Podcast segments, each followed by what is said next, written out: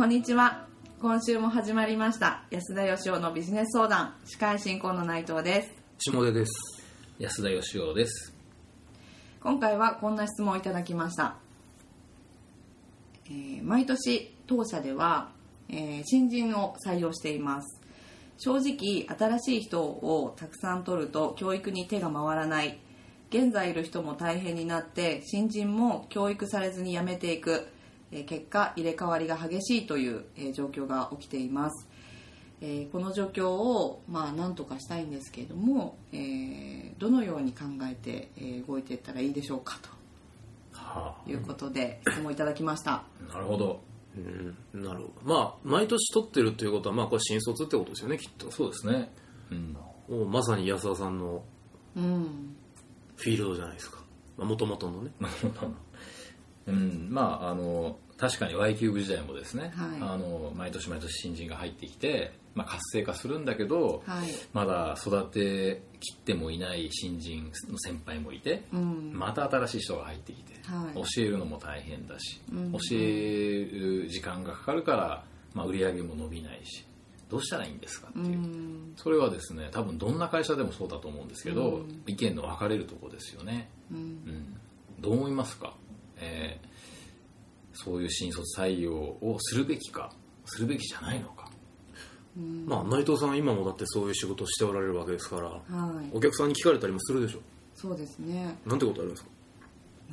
私はやっぱりあの、まあ、そういう現状あるにしてもやっぱり取り続けるべきだなとはやっぱり思うんでできれば取ってほしいというお話を経営者の方にはします。まあそれ会社の仕事ですからね。ですね取らない方がいいですよとはなかなか言えないでしょうけど。うんえそうなんでって聞かれたらどうするはい。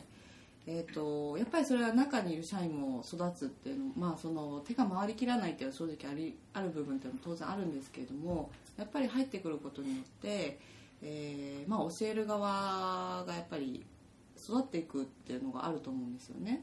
下からの突き上げでそうですね。まあそもそもやっぱりそういう現状を社員もやっぱりいいとは思わないわけでえそこに対してしっかり教育していこうっていう意識だったりっていうのは、まあ、少なからず生まれると思うんですよね。実際そのちゃんと手を回せられるかどうかは別にして。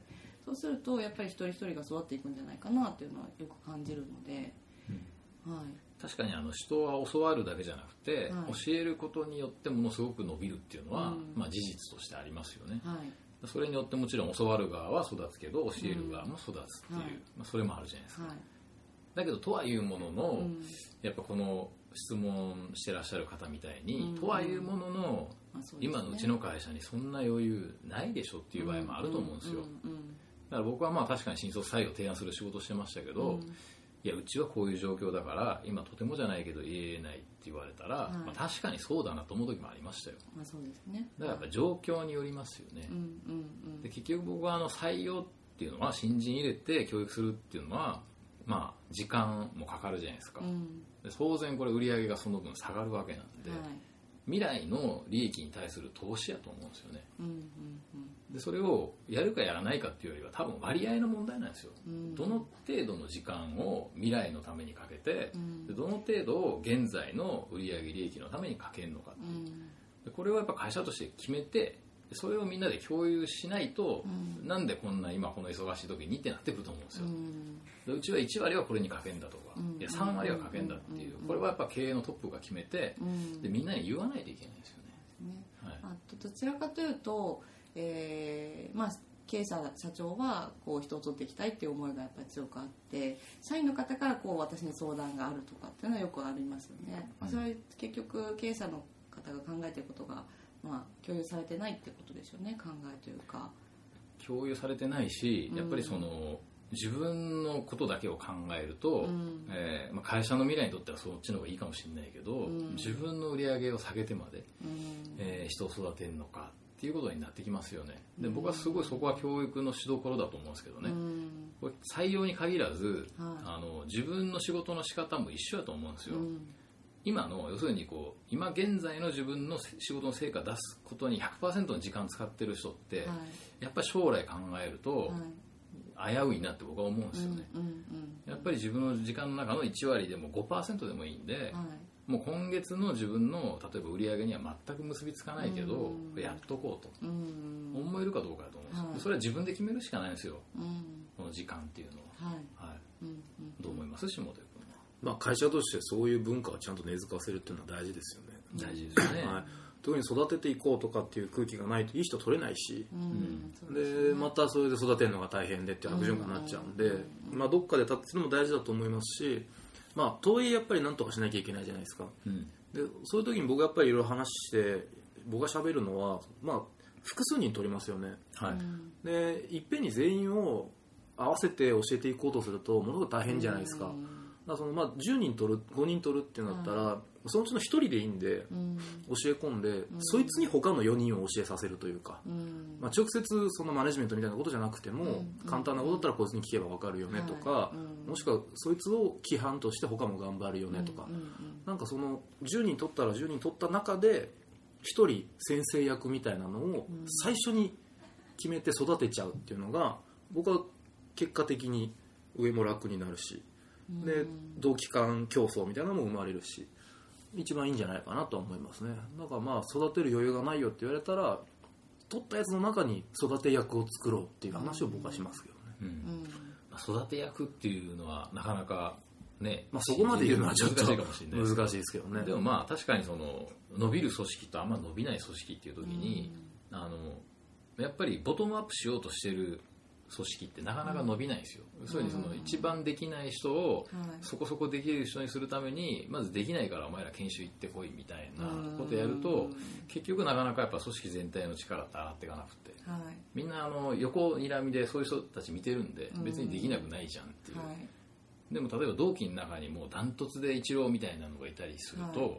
まあ、その人にさらに研修に生かしてさらに伸びるっていううん。できる人を生かした方がさらに伸びるんで、そうするとやっぱ同期の中にそういう人が一人出てくると、はい。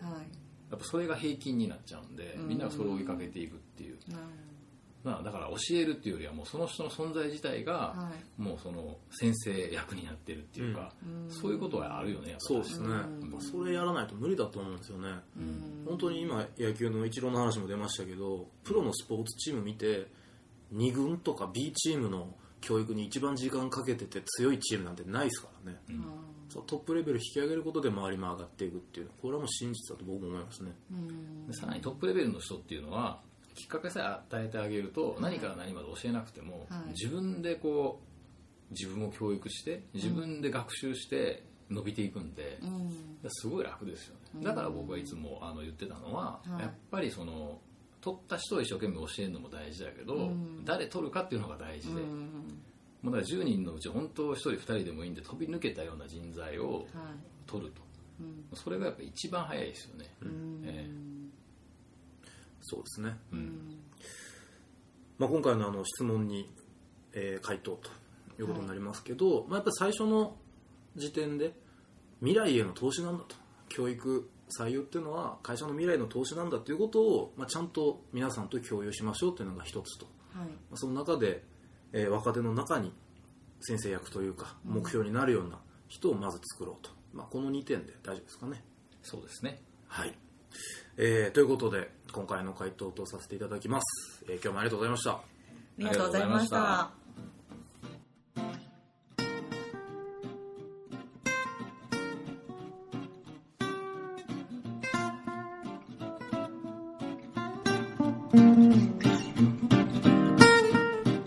この番組をお聞きいただいた方限定で安田義雄がここ1年間に行った講演の中人気ナンバーワンの講演レポートを入手していただけます。タイトルは「あなたは教えると育てるの違いを説明できますか?」です。社員や部下の教育に携わる方にも上司に教えられる側の若手の方にもお役立ていただける内容です。レポートは、境目研究家安田義雄ホームページのポッドキャストページからお申し込みください。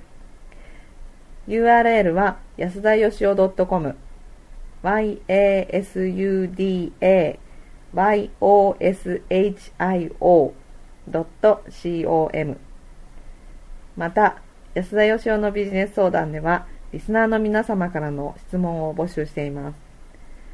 ビジネスや人生、社会に対する疑問など、皆様の質問をお待ちしております。